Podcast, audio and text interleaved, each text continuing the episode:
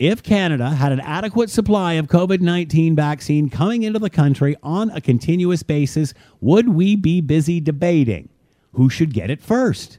Why are we delaying the second dose for up to four months? Which one is best? If we had an adequate supply, why are we debating whether to replace going down in increments of five years, as we've been doing with seniors, to those in younger essential services like teachers? If we didn't have a shortage, why would we be delaying the second dose for up to four months, despite what the manufacturer in Health Canada says? No other country is doing this.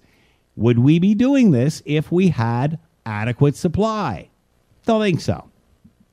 Would we be debating which one we're going to get? For example, the hesitancy around AstraZeneca if there was ample supply and we could choose our favorite.